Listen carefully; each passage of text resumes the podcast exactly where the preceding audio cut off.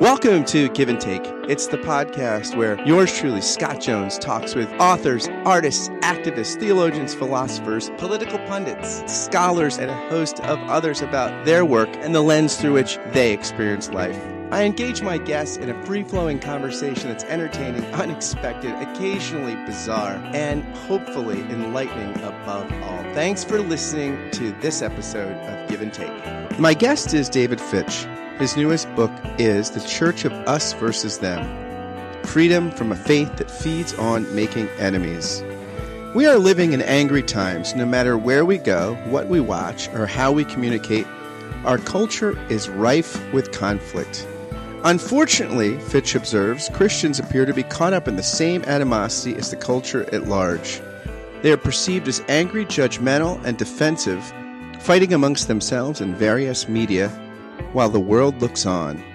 Why has the church failed to be a people of reconciliation and renewal in the face of such tumult? David Fitch tries to give us some answers to that question in this provocative and interesting book. We had a great conversation about it. I give you David Fitch. Dave, welcome back to the podcast, my friend. I mean, how many times have I been on this podcast? I think I should uh, have a uh, subscript uh, descriptor uh, underneath your whatever you do with iTunes or whatever. Yeah, and Dave Fitch should be there besides all the other big names you have on there. Exactly, you're huge. You are huge, big crowd favorite, and you have a new book, "The Church of Us versus them freedom of, of freedom from a faith that feeds on making enemies. Yes, uh, it, it's interesting. Last night I watched a little bit of the Democratic debate, and Pete Buttigieg said something really interesting. He said that whoever becomes president at the end of this era, and this presidency will end one way or another, that they're going to have to unite the country. That we're going to be deeply polarized, even when Trump leaves office. And I thought it was interesting because you don't really hear people talk like that very often. As actually a, a thing that somebody have to take stock of is actually not just, Hey, our party won now, but wow, how do we, how do we exist in this polarized space and try to not make it mm-hmm. worse? And I mean, that's, uh, you, you talk about in the book how we absolutely are in a polarized, very adversarial, uh, antagonistic society, and the church oftentimes doesn't make it better.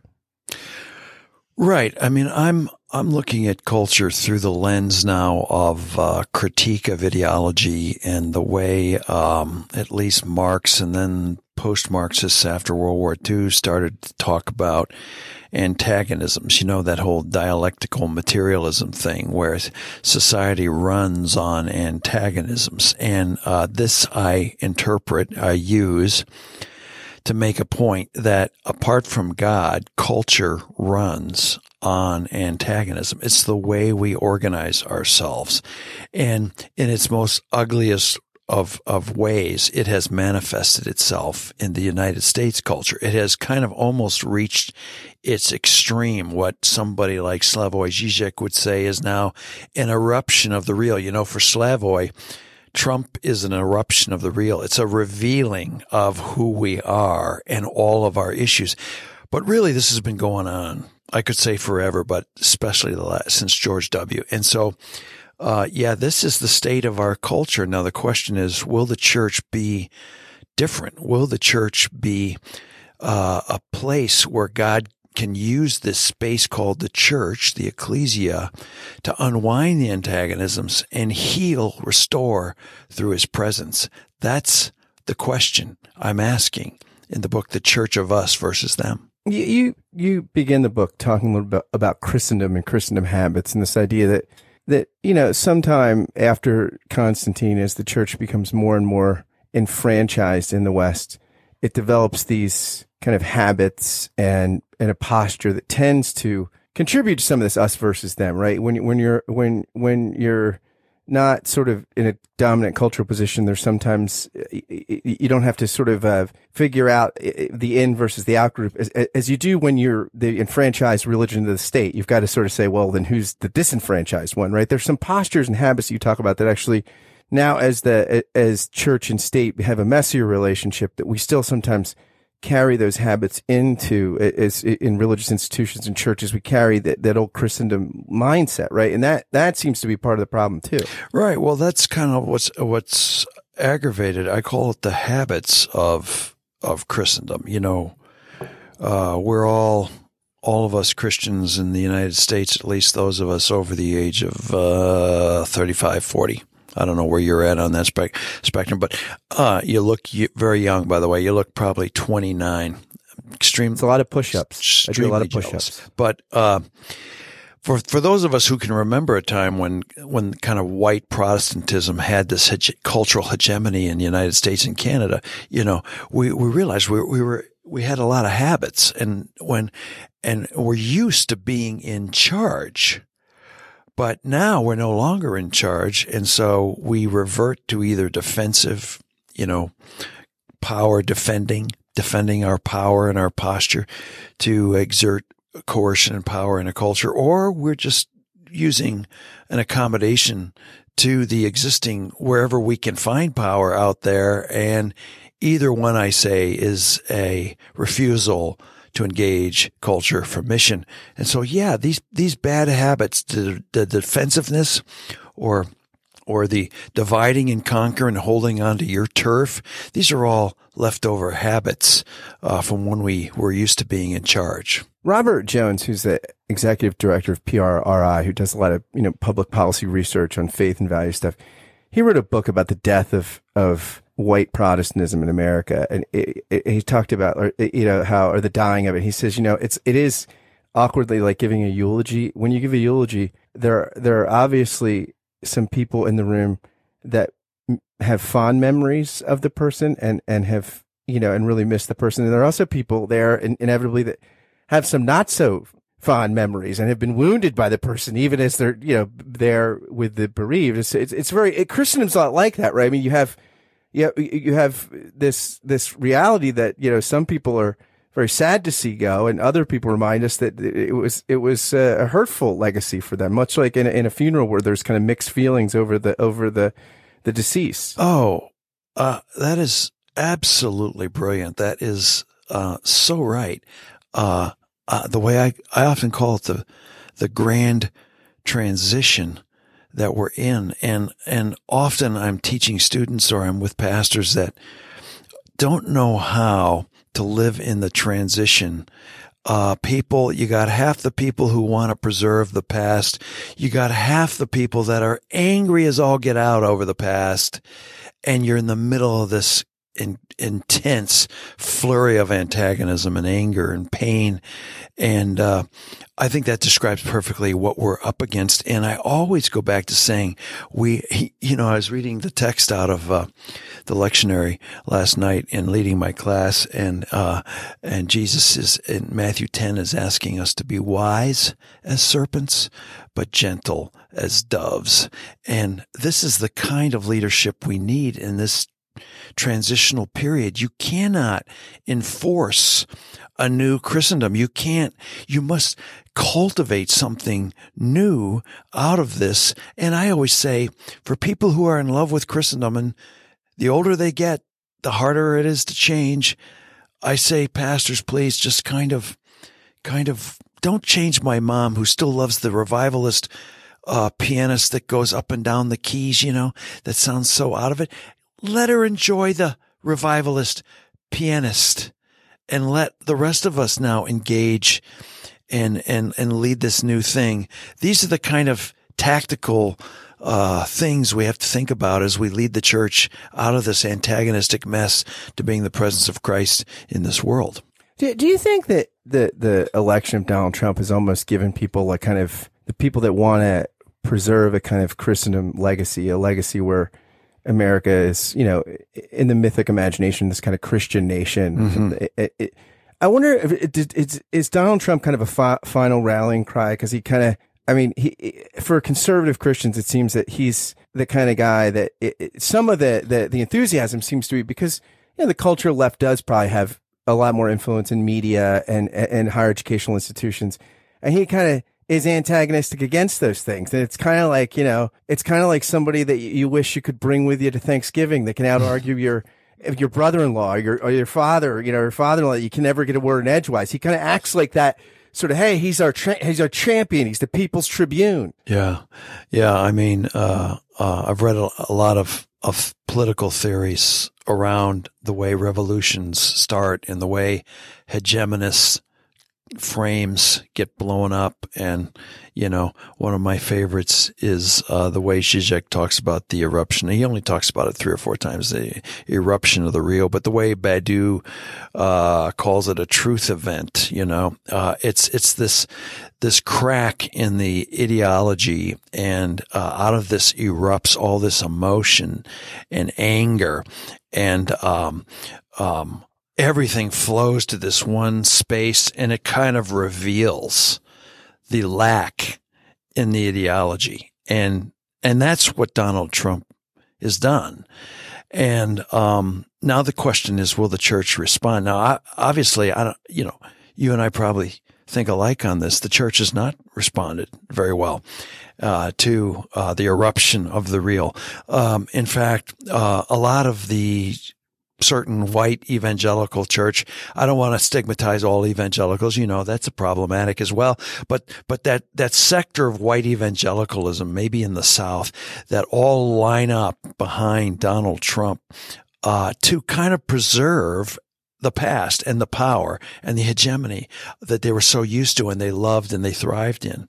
Uh, that's, that's a failure. That's an abject failure, right? And, and so now my, my book, Us versus Them, is asking how can we, uh, be the space where, where really Jesus, through his presence, by his reign as, as Lord, creates something new creates a place of healing, restoration, reconciliation, and the restoration of all things as a, what do you, eschatologically, we call that a prolepsis of what he's, where he's taking the whole world. So I think that's, that's the opportunity that is represented by Donald Trump.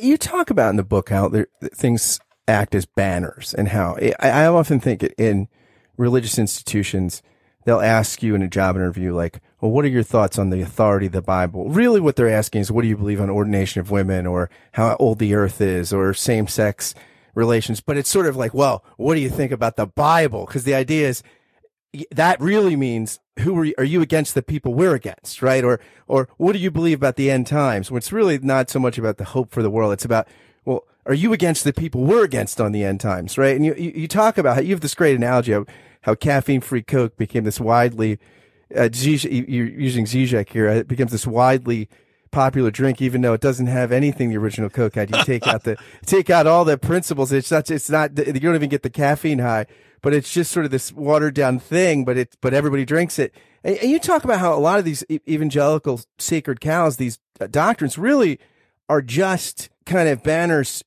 defined largely by what, by who you're against, right? right? That's how you really know what you believe that we, we, we believe not like those people. Yeah. I mean, uh, I, I kind of, um, work off of this political theory, uh, based on ideology that, um, defines, well, well, for Zizek and for a lot of those post-Marxist ideolo- ideologists, forgive me, I don't want to bore your listeners, but there's there's an emptiness to it. There's an emptiness to the way the politics is formed, and so we organize ourselves by what we are against, and we choose these banners. What uh, Mouffe and Laclau call master signifiers or empty signifiers. They they gather us around uh, being against something, but they really don't mean anything because they got extracted out of everyday life. and I and I view evangelicalism as that, as very much in that camp. You know, inerrancy or or uh, the decision for Christ or or the in and especially the Christian nation. These things, if you try to pin people. By the way, you you use Kathie Lee Gifford as your analogy of the decision. it's very interesting. Because I'm thinking, wow. I mean, she's. Uh, yeah, now she, well, uh, she doesn't have that show anymore with Hoda where she drinks the wine, or does she? They used to drink wine in the. I, I always they drink wine at 10 a.m. on the show, and I'm thinking, what is what Billy is Graham going on with that? Yeah, I mean, it's very interesting. I'm not, I'm not saying I'm against it. I'm just saying it's very, uh, not very evangelical decision. Well, it, b- before noon. That's not good. Uh, that's not good for anybody, frankly, but no, uh, no. especially evangelicals. But yeah, th- so so we became a politic that if you took away our enemies, we, there's nothing there. That's an empty politic. And I contrast that with what I call the politic of fullness or uh, the presence of Christ and the, and the temple analogy and how God wants to work in the world through the manifest presence of himself among a people, which shows kind of a light to the rest of the world where we're all heading. We just don't know it yet. And, um, so for me, this, uh, getting out of this antagonistic thing, uh, is so important for us to get back to being Jesus and the presence of Jesus as a body in the world to witness for what for what God is doing in the world. There are some guys I've had on the podcast to do this podcast called Why Theory, and they were talking about how sort of the the politics of immigration, and they're saying that you know the Kantian way, the great German philosopher, to attack this rhetoric as well. On one hand, the immigrant is Speedy Gonzales trope, right? He's running around taking all our jobs. On the other hand, he's shiftless and lazy and bad for. And he says, well, the Kantian say, well, those both can't be true. They, they said the Hegel way would be, yeah, the immigrant is industrious and lazy, just like everybody's industrious and lazy. It says that basically that the people we don't allow to be complex are the are the are the objects, the enemies, right? It's it's it's it's like feminists say the Madonna whore complex. They can't be both a mother and be sexual. It's all you know that, that that whenever someone it doesn't get to be have the complex range of human reality, they're probably the other, right? If if if we don't let them be messy, like we're all messy. Oh yeah, um, I do love that. I, I I think that's again that's genius. Uh, like when evangelicals do something, it's understandable, but when the left does it, it's it's demon or whatever, whoever it is, right? Right. Left leftists do it. Every, but whenever we pick somebody that can't be as complex as the human story, they're the other, right? They're the they're they're they're they're, they're the, the extracted caricature that we turn into an object uh, as an enemy. By the way, uh, Zizek uses the Jew in the German Nazi ideological edifice to illustrate how we always need this objet petit a, this thing that's that we can't be, that we want to blame, uh, this this object for everything that we can't be, and um, that's that's a perfect example of it. And so I fear I talk about it in the book. Uh, us versus uh, the Church of Us versus them. I talk about how we have created objects for evangelicals, and obviously, one of them is uh, the gay or lesbian uh, kind of uh, object, petite. Uh, oh, we can blame everything that's gone wrong with our own sexual ethic or uh, our problematics in in our marriages on this, and we don't ever have to deal with the real issues on the ground in our sexuality. And, and, and I point out over and over again, this is what keeps us from God working through Christ among us to heal our sexuality as we make these objects which gloss over everything and just get us caught up in us versus them antagonisms. And folks, if you're listening out there, God wants to open conversations. I say we need in evangelicalism to look at our own construal of heterosexuality and all the multiple ways it's screwed up and turned into this ideology that doesn't work for so many people, but we'll never talk about it. We can avoid talking about it. Nobody wants to talk about sex and we'll make an object out of this person or this, these people and, and never have to touch what's actually going on the ground. That is the way ideology works. It's an antagonism. It's the work of the enemy. It's the powers, the principalities. It's what keeps us from being the people of God in the world. And what's more evangelical than same sex marriage? If you're an evangelical, you're supposed to have the same sex for the rest of your life with the same person. It's all same sex marriage. that's, that's, really how it's supposed to be, right? I mean, yeah, it must be. Uh, yeah, Dude, I need to take inter- notes on some of these one-liners you're coming up. Hey, with, that's it. That's that's the whole thing, man. That's all I got. Um, I, am interested you talk about this politics uh, uh, uh, of fullness. This this uh, you know, I, am I'm I'm influenced by again people that are interested in Hegel right now, and, and how Hegel says the truth is in the whole, and when there's contradictions and tensions, you, you you don't need to see it as an antagonism, right? Just like Christ is fully human, fully divine, like these God is one and three. There's all these, you know, so necessarily the tensions might not be uh, something you need to antagonize, but actually you could both be on to some of the truth in, in, in the tensions. But I feel like it's almost like our impatience leads us to turn tensions into antagonisms, right? We don't like the tension. I mean, uh, Chesterton says something like the pre-modern man w- would have rather had two truths in tension than a half truth. But you know, the modern we usually settle for the half truth. The antagonistic one always is almost like looking for the half truth, right, to club the other person with. Yeah, um, I'm just sitting here listening to you talk about Hegel, and um, I realize a, a, a lot of what I do plays off of I mean, unintentionally or indirectly. I mean, of course, Zizek was a post-Hegelian, and a lot of these uh, post-Marxists are, are, of course, indebted to Hegel. Uh, but I've never read Hegel as closely as, say, someone like Holsclaw has or you. Um, and, but I do see this tension as absolutely, uh, can we find another word for tension? I wonder, but um, because I see what happens in Matthew 18, 15 through 20 as overcoming antagonism. I see that instead of making an object an enemy, uh, to distance myself from the other, to create this antagonism, Jesus says, go directly to the person, face to face encounter, see if they will listen. And it's almost the overcoming of it. There's no, uh, winner take all position in, in the Matthew 18 passage, whereas antagonism wants to keep us in the same uh, can I say ideological frame? And, and it's, there's either going to be a winner or a loser here. Jesus says, when two or three come in my name and, and we're gathered under his lordship. What is bound on earth shall be bound in heaven. What is loosed in earth shall be loosed in heaven. In other words, it completely goes beyond the frame. Something new is birth for the kingdom.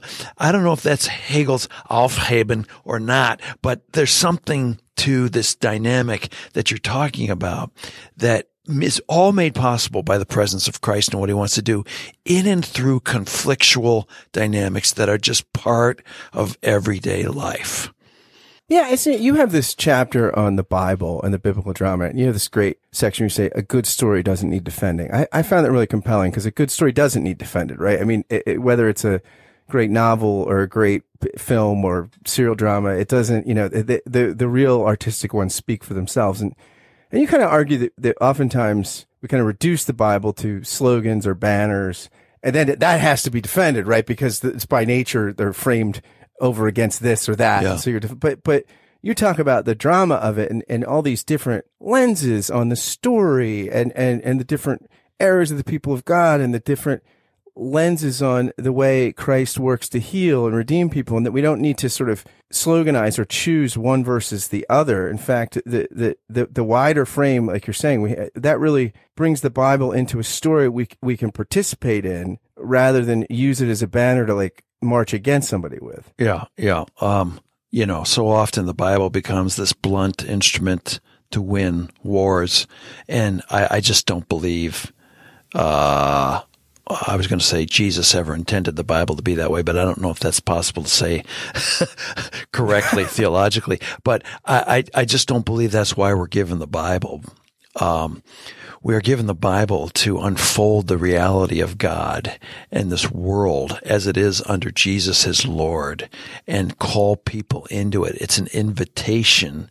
And yeah, uh, you not only cannot defend a good story, um, you know, uh, there's no way uh, to uh, tell even if there's a winner. There's just not a winner in telling a good story. All people win by hearing a good story. And so um, I just think that uh, the Bible is that kind of dynamic. Doesn't mean we don't need to understand what it says.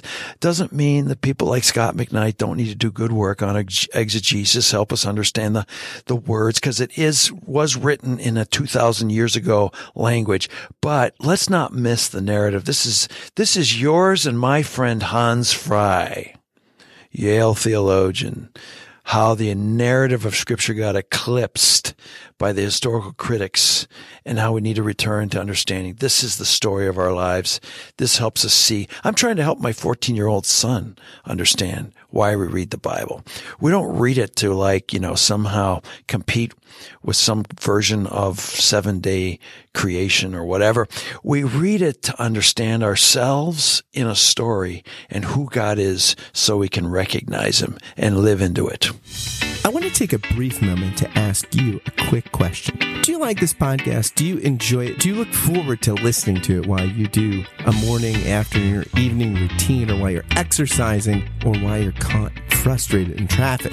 Do you tune into it because of the conversations you find here? If the answer to the aforementioned questions is yes, or even just a solid maybe, would you do something for me? Would you consider becoming a Patreon sponsor of the podcast for just five bucks a month or more? It's for a good cause. You can help this podcast and one of the many others I do keep going, and you can help launch several other podcast projects I've got in the works. So I invite you to be a patron through Patreon of this, which I think is an art form you're enjoying and will continue to enjoy. Again, any contribution is welcome, but for five bucks a month, you will get a shout out on the thank you roll call, which begins right now.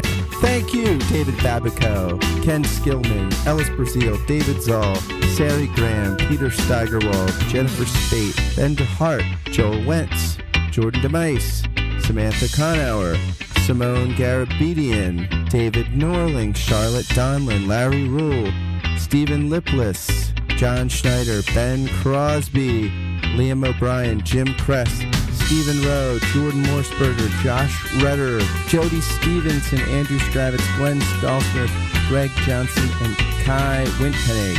If you want to join these patrons through Patreon, just go to patreon.com forward slash Scott Kent Jones. Thanks again for listening, and now back to the show. I, isn't though the gravitational pull for a lot of your readers, though? I think, and a lot of people in, I mean, you represent a sort of distinctive minority voice in evangelicalism right now, right? Uh, uh, it's not not a tiny minority, but still, if you look at the people that are in all these conservative institutions, you know, again, largely supporting, eh, you know, Donald Trump and other things like this. Is it the gravitational pull, though? So many of the kind of progressive evangelicals, more open minded ones, I see oftentimes do read the Bible as the, as the as the counter to the seven day creationists or to the John Piper, you know, or whoever. I mean, it, it, it's hard, right? The gravitational pull is always to some kind of antagonism, right? And and this is the problem. You you, you kind of uh, you you could become sucked into the antagonism against the antagonism. Uh, I think you're so right. I mean, um, uh, I always tell us we have to be patient in, in, in the way evangelical fundamentalists of the millennial and younger generations are rejecting, angry, running away from this kind of abusive, coercive fundamentalism that was trying to defend itself against the culture and really couldn't measure up in terms of discipling people capable of living outside of the four walls of church on Sunday morning. And they're mad as heck and so they go to the other extreme of, say, a progressive kind of Protestantism. Um, but it plays within the same frame. So instead of arguing against same sex sexuality, um, using the Bible, we're arguing for it using the Bible. And, and we, we, we don't get that the Bible's actually trying to do something. We want to examine the whole framework. It's like I'm always saying, you know, uh, can we not James Dobsonize the whole same sex sexuality problems? Because actually, he's the one, if, if not the one, he is someone who created the whole mess in the first place, thinking that we have to romanticize and attractionalize and sexualize everything and the family has to be the idol for all of us to achieve. And, and my goodness, you know, uh, so, so, so when we do that to everything, um, it creates a mess. Can we please get out of the frame so that we can look at what God wants us to do and be in terms of sexual human beings, uh, outside of the trappings of this, this framework, this ideological framework that evangelicals created. Um, and so anyways, I'm always saying, we uh, from from evangelical fundamentalism to kind of progressive evangelicalism, they're caught in the same frames, and they're not helping us engage the world for what He wants to do to transform and renew and bring His lordship and justice to the world. And so, yes, uh, we have to get out of it uh, and the Bible we need to see not as a proof texting kind of propositionalism that's going, if we can just get it right, we're going to solve the problems of the world. It is a grand drama we're being invited into. Um, and, and that's, that's, I think, another way of, that's just getting us out of this whole frame. You know, I was I I was at a conference once and I saw a book table and there was some book, you know, an introduction or a, a, a some kind of guide to church history, right? And I thought the only person going to pick this up on this table is somebody that's really into church history who doesn't really need the book. Like, you know, I, do you think like the struggle with writing a book like this is oftentimes the people that are caught in the antagonistic frame most deeply, they're probably not going to pick the book up. I mean, is it, I mean, right. It's oftentimes people that already have a sense for the problem that are probably sympathetic to the book, right? But I mean, who would you, like, who would you fantasize would read this book if you're like, gosh, if I could just give this prominent Christian leader who would have, who, if they could just get a little bit of this, they would, like, who would it be? Well, okay. First of all, yeah, there are Jerry Falwell Jr. Well, who knows? Who knows who will read this book? But um, I think there's a whole McKnight. Will McKnight read? He already read it and he loved it. Oh, nice. There okay, but uh, I I would say this: um, there are a whole group of people who are realizing the bankruptcy, the emptiness of church in this culture, and uh, excuse my raspy throat, and uh, uh, there are a whole bunch of people who don't know what to do with this this cultural engagement problem we have.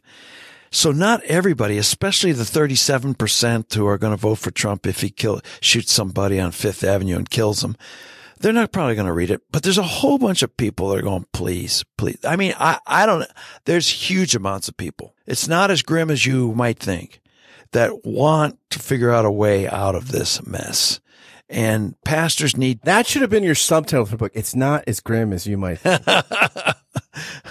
Actually, sometimes I wonder if I can even say that because Zizek says the light at the end of the tunnel. It's probably a train coming to run us over. the other thing that he said to G, uh, G, uh, Jordan Peterson in the debate that was great. He's like, "You are so optimistic." I think of human beings more like a, we have parable of a Slovenian man, peasant farmer, godlike creature comes down and says to him, I'll give you anything except your neighbor has to get twice as much. And peasant says, okay, take out one of my eyes. Dude, your Slovenian accent is stunning. I mean, I like Zizek. I think he's he's very interesting. It's funny that Jordan Peterson debate. I thought that Zizek had a much deeper understanding of what I find compelling about the Christian theological imagination. He said some things, and Peterson like was like a deer in the headlights. And I'm like, this is the guy Peterson who's kind of allegedly the defender of these traditional Judeo-Christian values and stuff.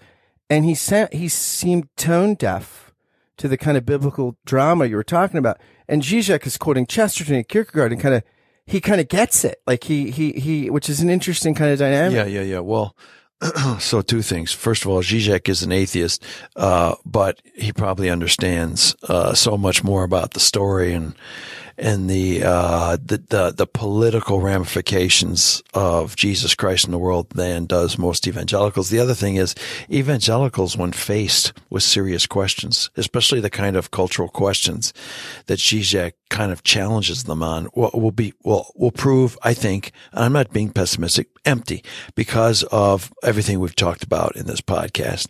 So none of that surprises me. It's kind of like a metaphor for what we're facing, uh, these days. And you, I mean, it's interesting because you tell a story in the book that I was incredibly moved by. You talked about going into a church in 9-11, and after 9-11, and, and the American flag was draped over the community, mm-hmm. right? And you took it off. Yeah. And you said to this congregation that our president has said we want bin Laden dead or alive. I, I say we want him alive and saved.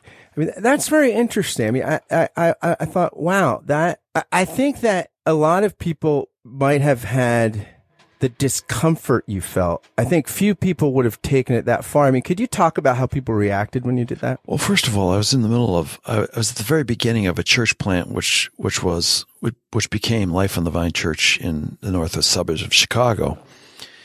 And, uh, um, you know, and at this point in my life, I wanted to shape a church's imagination for what God wants to do in the world.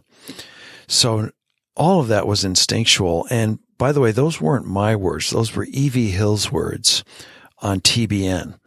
okay. So, so he was saying something to an audience that was much more hostile to that message on T, uh, TBN's audience than than so you were you were quoting. I was quoting E.V. Hill, uh, and uh, I cons- who was a it was a prominent evangelical. He's an African American African American evangelical pastor, pastor who had a regular spot on TBN. This is back 20, 15, 20 years ago. When are you going to get a regular spot on TV? I'm not going to. I'm I'm so content and happy to be on podcasts with Scott Jones. That that I I'd consider love, the I'd love to see you one of those golden chairs. That's I, I consider Scott Jones' podcast to be the ultimate in achievement in broadcasting. You got to get out more. You got to get out more. yeah. So, anyways, all I can say is um, that that really broke open some space for God to think about who we are. Like I think everyone wanted to hate the Muslim immigrant back then in those first few days after 9-11. And this gave us an opportunity to see what God's called us into, uh, to minister, uh, to all people and invite them into the grand story. Yeah. I think that's, uh, uh, that that was. By the way, I learned all this from from Stanley Hauerwas uh, back then, and I've since branched out a little bit more. But uh, I think all that stuff is all that's very very important to me.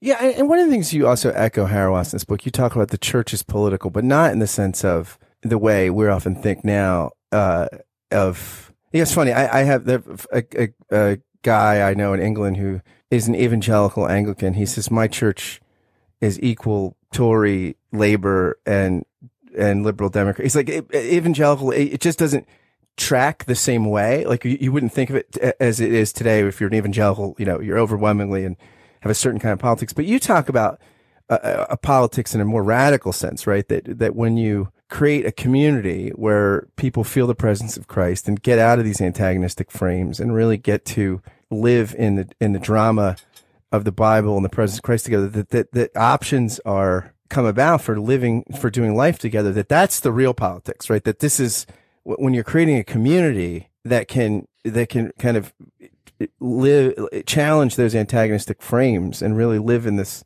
politics of presence and fullness. That's the that's what you think is like the right, right. I think right? I say the local church is my politics.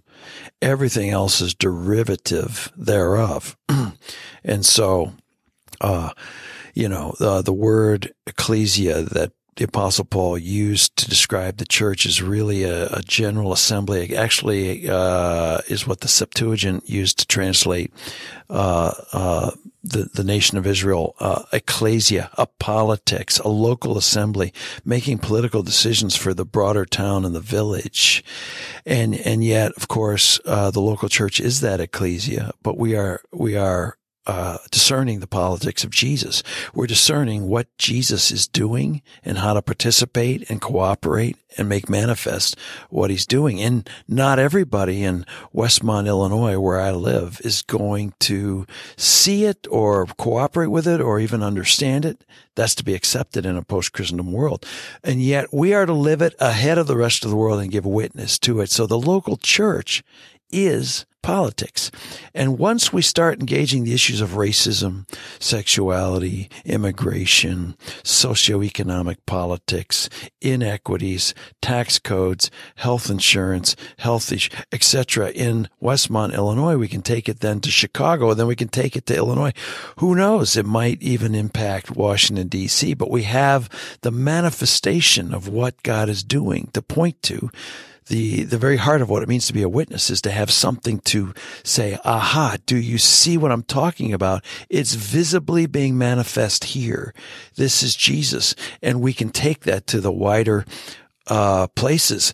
And I always call that the uh, first then approach to national politics. First local, first working it out on the ground, uh, first working out all the disagreements, antagonisms, and everything, and then taking it to larger spheres. By the way, that's what happened in Canada uh, with health insurance. It started out with this Baptist pastor Tommy Douglas in uh, Saskatoon, Saskatchewan. I believe it was Saskatoon, some town, city in Saskatchewan became the policy of the province of Saskatchewan, and now it's national. It wouldn't, it couldn't have happened the opposite way. You couldn't have gotten uh, 52 parliamentarian uh, governors of the provinces to all agree on one thing and and make it come out. I, I'm I'm using mixed political terminology here. All the Canadian people who are listening are going, yeah, he doesn't know what he's talking about with Canadian politics. But anyways, uh, you know what I'm saying? Saskatchewan is lovely this time of year.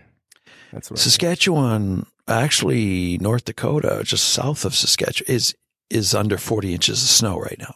Do you know I have I have a friend from Canada who just he actually he and I actually do a podcast together called the Atlas Project. He lives in London, he's a political scientist, but he just he gave the where? Alex Tre- he lives in London now, London, oh. England, oh. but he grew up in Canada, but he just gave every year Alex Trebek endows the Alex Trebek lecture.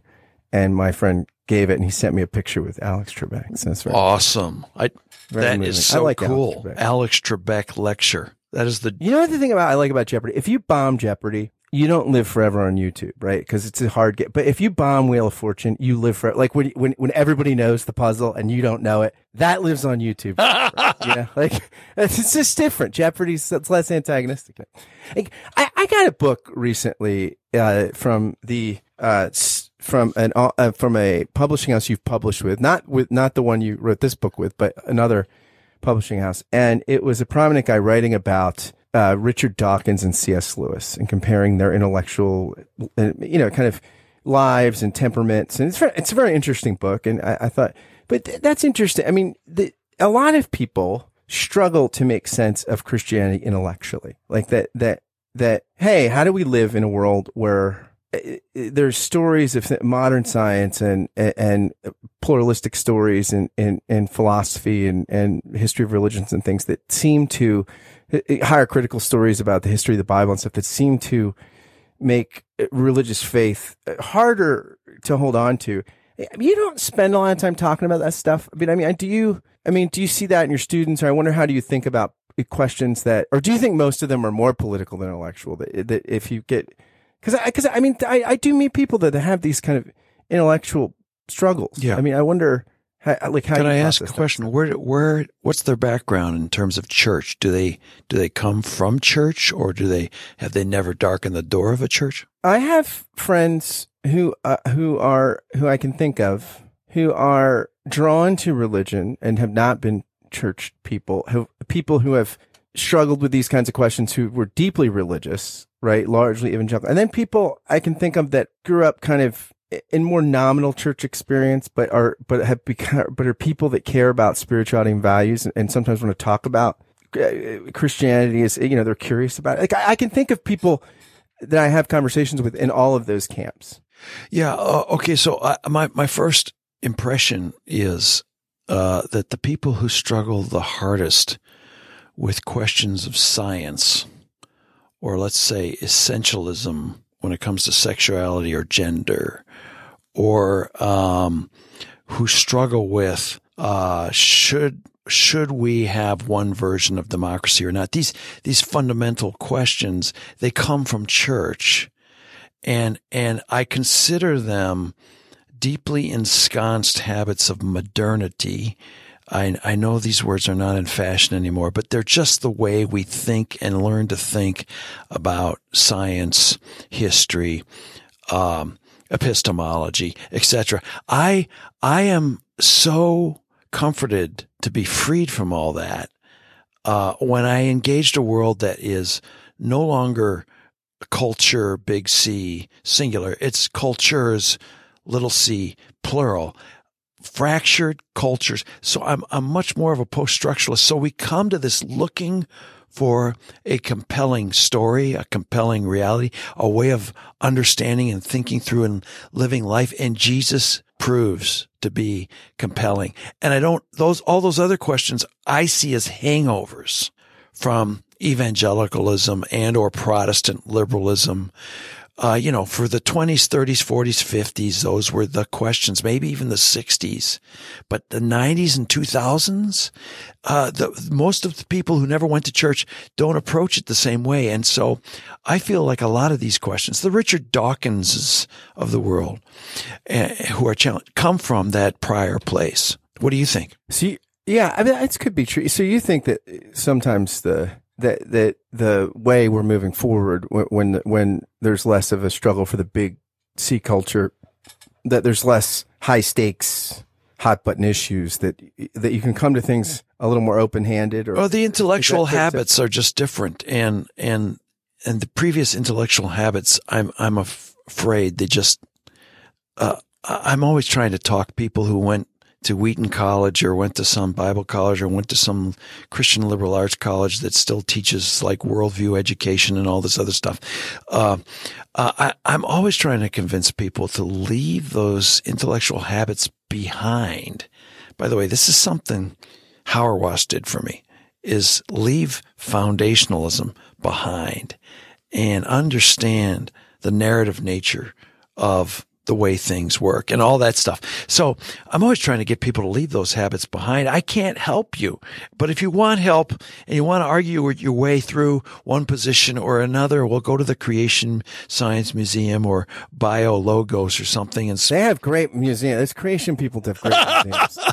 That's the thing. I mean, you don't make a you don't make an anti-antagonist theme park.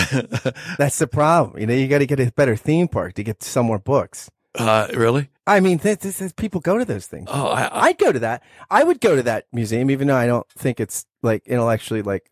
I have been to the defensible. I- museum. I, still think it would be. I think it'd be fun. I've been to the museum. I'm fine. what did you think? Uh, Is it like the Flintstones? Here- Here's what here's the here's the same thing I'm trying to say is you know um, did you meet Ken Ham when you went? To I there? did not I don't believe. I would love to see you interact with him. why I just so they, I, I love that part in in Bill Maher's Religulous where he says, you know, God's word is higher than our word. Are you God? And Bill Maher goes, you're talking Yeah. Bill Nye right the uh, Bill no Bill Maher, the comedian. oh you're not talking he about their Bill big uh yeah, oh, the debate. yeah That's interesting because that debate was interesting because Ken Ham kind of knows rhetorical tricks that somebody like oh yeah Bill Nye doesn't know. And so it's it's kind of just like sleight of hand. I thought, wow, this is like he's kind of winning a lot of debating points through kind of intellectual sleight of hand because Nye's not a philosopher, so he doesn't, you know, he's kind of he he doesn't see these telegraph moves coming. It was really interesting.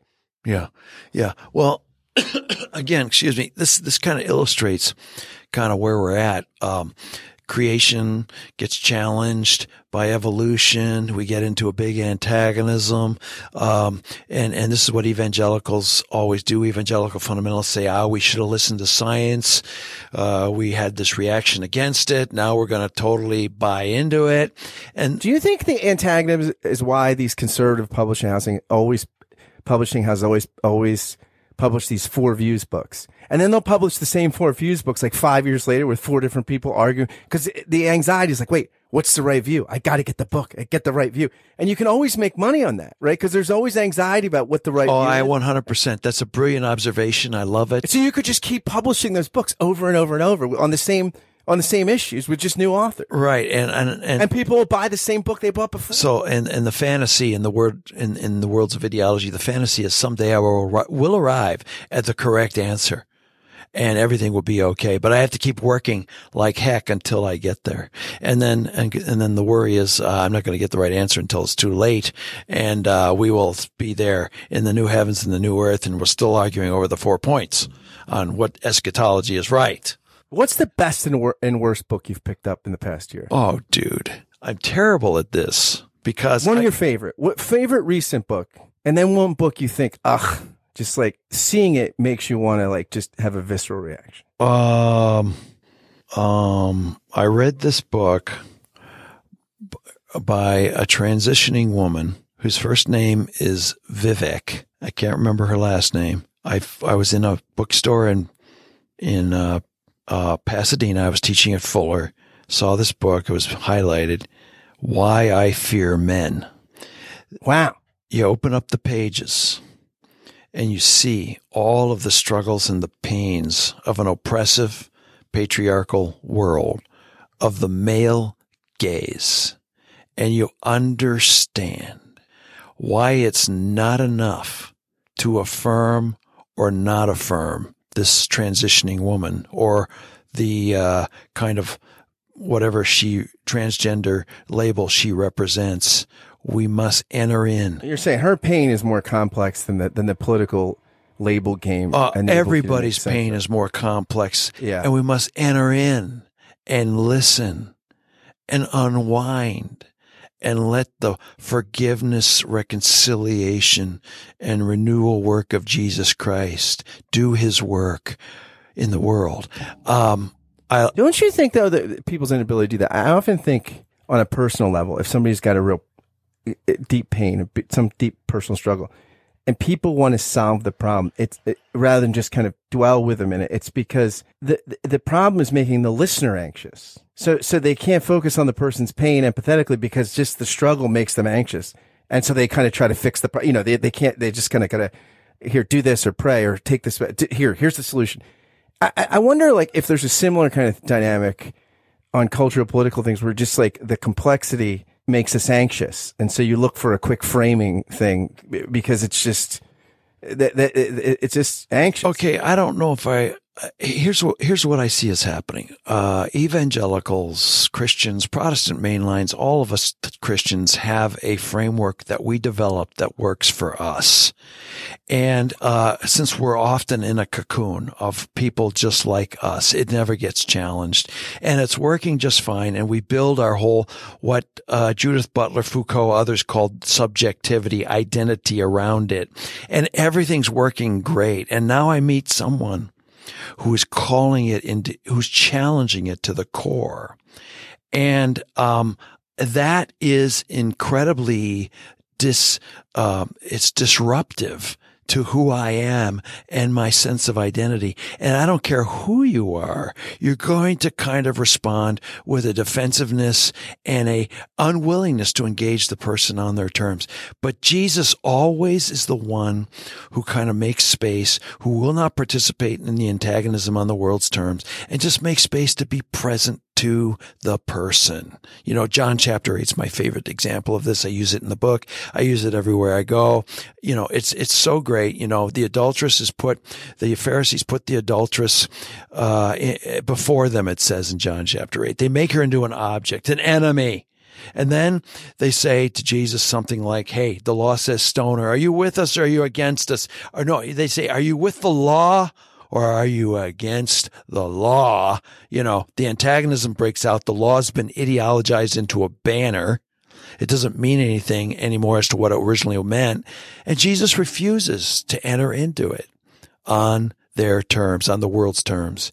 That's what I think we got to do when we hit this defensive uh, moment in our lives. Can we just chill out, use tactics to distract? I think Jesus wrote in the sand or something and not let not give into the temptation to enter into the antagonism and destroy people's lives. Jesus wants to work there in that conflict. Conflict is good. It's okay. You will learn. We will learn. Everybody will learn if we can just make pres- space for Jesus to be present in the midst. Well, I'll tell you, your book is a great place to deconstruct kind of the frames that, that, you know, stand in the way of us kind of doing that. I think so. Thanks for writing it, and thanks for talking with me about it, my friend. Dude, I had a really good time uh, talking to you today, and uh, sorry to miss you in Philadelphia, where we could. It's okay. There'll be next. Where we could have had a brew, but it was really busy. They were. It happened. They were. They were booking me up to the max. So, anyways, uh, next time. Yeah, next time. Over. See you, my friend.